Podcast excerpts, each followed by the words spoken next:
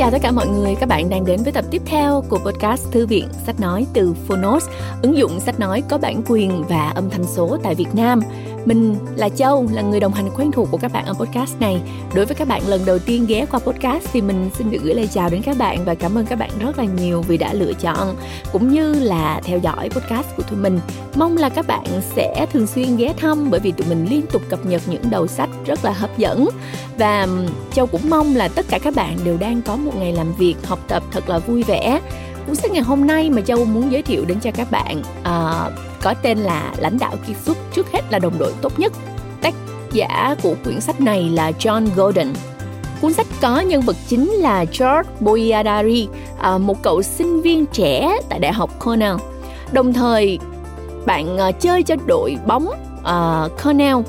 Và nhân vật của chúng ta thì luôn cố gắng để làm tốt nhất từ những việc nhỏ nhất. Um, từ uh, những uh, thành viên Ờ, bạn ấy cũng rất là lưu tâm rồi ờ, rất là nỗ lực và truyền cảm hứng để đội bóng cùng vượt qua được những khó khăn. Từng bước một thì George đã tạo nên một tượng đài nhà lãnh đạo kiệt xuất trong lòng cả thành viên nhóm và những người xung quanh của mình. Uh, nhưng mà rồi uh, George bất ngờ qua đời ngay trên sân bóng khiến tất cả đều uh, thương tiếc khôn nguôi và sau này vào mỗi mùa đông toàn đội vẫn tụ họp đông đủ để tưởng nhớ George dù cho họ đã bước vào cái cuộc sống bận rộn sau khi tốt nghiệp. Ừ, lãnh đạo kiệt xuất trước hết là đồng đội tốt nhất khắc họa hình ảnh nhà lãnh đạo trẻ trung gần gũi vị tha bao dung luôn hy sinh vì người khác và có sức ảnh hưởng lan tỏa đến tất cả mọi người. Cuốn sách sẽ đưa thính giả qua nhiều cung bậc cảm xúc những bài học sống động về tình người về tầm ảnh hưởng của một người lãnh đạo. Nếu hành động của chúng ta truyền cảm hứng và động lực cho người khác ước mơ học hỏi làm nhiều việc có ích và trở nên tốt đẹp hơn thì ờ, chắc chắn chúng ta là một người lãnh đạo giỏi và những bài học gửi gắm trong cuốn sách sẽ giúp chúng ta trở thành phiên bản xuất sắc nhất của chính mình và khơi dậy điều tốt đẹp nhất nơi người khác khi mà hướng về mình. À, một vài những chia sẻ như vậy cuốn sách uh, thực sự uh, chân thật và cảm động. Mong là các bạn có thể uh, tìm thấy được những cái bài học đồng cảm từ cuốn sách. Bây giờ thì các bạn cùng nghe chương 1 với châu nhé.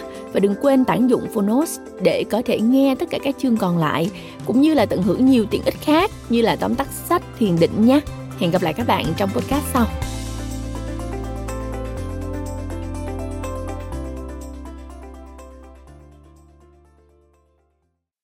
Bạn đang nghe từ Phonos. Lãnh đạo kiệt xuất, trước hết là đồng đội tốt nhất.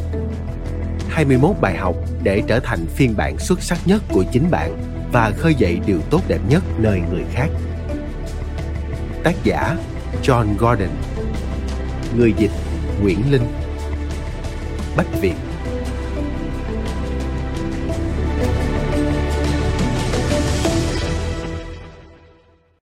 Cuốn sách này dành tặng cho đội bóng vợt Cornell năm 2004.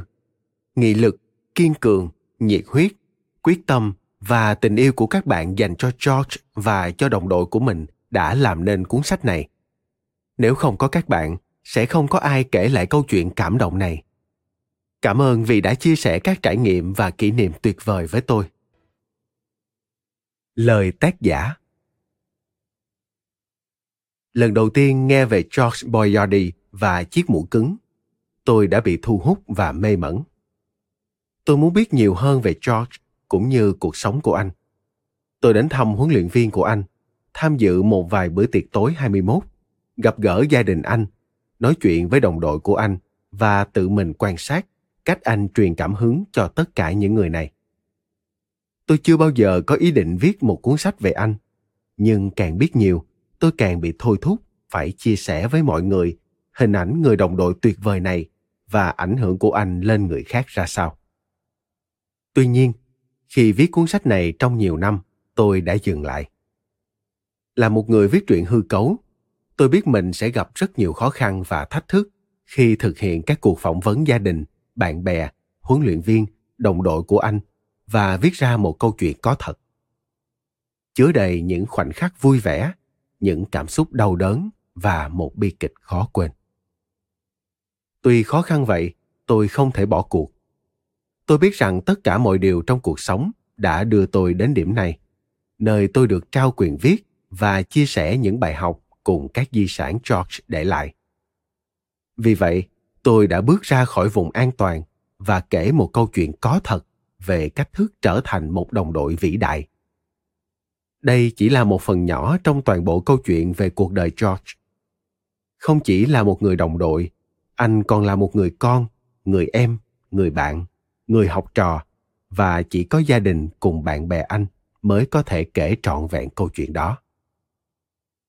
Mục tiêu của tôi khi viết cuốn sách này là chia sẻ những tính cách giúp George trở thành một đồng đội tuyệt vời và truyền cảm hứng cho người khác. Tôi muốn tạo động lực cho mọi người để họ trở thành phiên bản tốt hơn hay đồng đội tốt hơn. Sau khi phỏng vấn rất nhiều bạn bè của George, tôi nhận ra rằng đây không chỉ là cuốn sách về anh mà còn là cuốn sách về họ.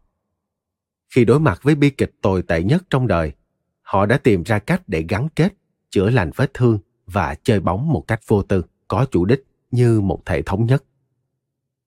Những gì đội bóng vợt Cornell đã đạt được vào năm 2004 là minh chứng rõ nét cho ý chí, nỗ lực, tấm lòng, quyết tâm và tình yêu đáng kinh ngạc dành cho George và đồng đội của mình. Không có các chàng trai này, tôi sẽ không có câu chuyện để kể.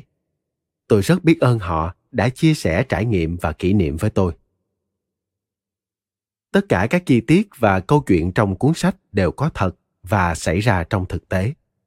Tuy phần 2 của cuốn sách có viết George qua lời kể của huấn luyện viên Jeff Tambroni, nhưng phần này được tổng hợp từ vô số hồi ức, sự kiện cùng câu chuyện từ Jeff, gia đình và đồng đội của George. Khi thực hiện tất cả các cuộc phỏng vấn và bắt đầu viết sách, tôi nhận ra rằng nếu có một người kể chuyện, câu chuyện của George sẽ dễ hiểu và mang lại một trải nghiệm đáng nhớ hơn cho người nghe. Jeff thực sự đã kể với tôi về George trong một cuộc gặp như được mô tả trong cuốn sách. Nhưng tôi cũng lắng nghe đồng đội và gia đình của anh để tìm hiểu thêm các chi tiết nhằm kể lại câu chuyện một cách hoàn chỉnh. Ngoài việc tìm hiểu về George cùng các đồng đội trong bữa tiệc tối 21 và sự kiện tại đại sảnh danh vọng, tôi cũng thực hiện một số cuộc phỏng vấn qua điện thoại và email. Trong quá trình viết cuốn sách, tôi đã nhiều lần chia sẻ bản thảo với Jeff Tambroni, gia đình George và đồng đội của anh để đảm bảo tất cả các sự kiện đều chính xác. Cuốn sách thực sự là nỗ lực của cả đội. Tôi hy vọng nó sẽ truyền cảm hứng và tác động đến bạn cùng đội nhóm của bạn. Theo John Gordon Phần 1 Chiếc mũ cứng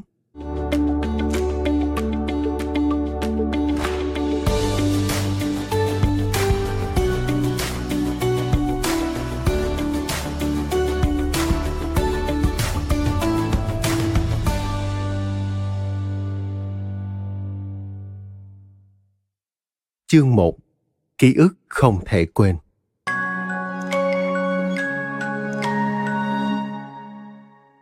Tôi tìm kiếm câu trả lời bằng cách trở lại nơi mình trải qua những năm tháng sinh viên, nơi nhào nặng và định hình nên con người tôi ngày hôm nay. Bạn thường không bao giờ quên lần đầu tiên nhìn thấy điều gì đó. Trong lúc viết những dòng này, tôi vẫn hình dung rõ nét trận bán kết giải vô địch thể thao sinh viên Mỹ NCAA, môn bóng vợt nam năm 2007 giữa hai đội Cornell và Duke. Duke đang dẫn trước với tỷ số 13 ở hiệp đấu thứ ba và mọi chuyện dường như đã ngã ngũ với Cornell. Nhưng với quyết tâm chưa từng có, Cornell đã tổ chức những đợt tấn công dồn dập và sang bằng tỷ số với Duke trong 17 giây còn lại của trận đấu. Cuối cùng, Duke cũng giành chiến thắng nhờ ghi bàn trong 3 giây cuối cùng điều này thể hiện sự kiên cường của họ nhưng điều khiến tôi kinh ngạc hơn chính là sự đáp trả quyết liệt cùng nỗ lực của Cornell. Tôi từng chơi bóng vợt hồi còn học ở Cornell vào đầu những năm 1990 và cũng từng xem hàng ngàn trận đấu thuộc nhiều môn thể thao khác. Song chưa bao giờ tôi chứng kiến một đội chơi với sự đam mê, can đảm, kiên cường và quyết tâm không ngừng nghỉ như Cornell. Tôi làm việc với rất nhiều đội nhóm thể thao chuyên nghiệp cũng như đội nhóm của các trường đại học, các tập đoàn, các tổ chức giáo dục và tổ chức phi lợi nhuận. Tôi muốn tìm hiểu xem điều gì đã truyền cảm hứng cho đội bóng vật này, khiến họ chơi máu lửa như vậy. Tôi từng là sinh viên và giờ là diễn giả truyền động lực.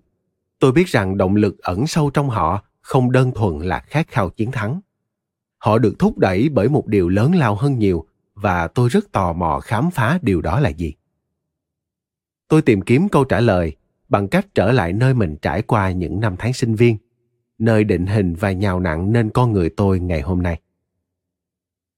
Ngồi trên máy bay đến new york, tôi nhận ra công việc hiện tại cũng có nhiều cơ hội để phát triển bản thân giống như thời sinh viên. Việc chơi thể thao trong trường đại học đã giúp thay đổi cuộc đời tôi mãi mãi.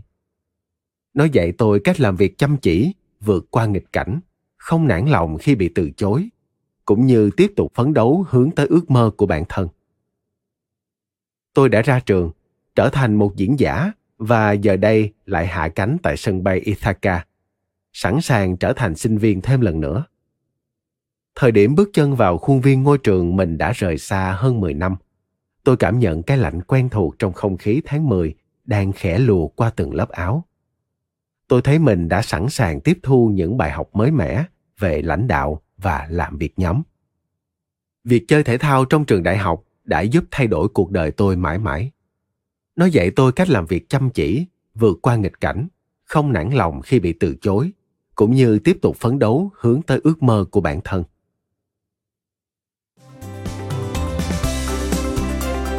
Cảm ơn bạn đã lắng nghe podcast Thư viện Sách Nói.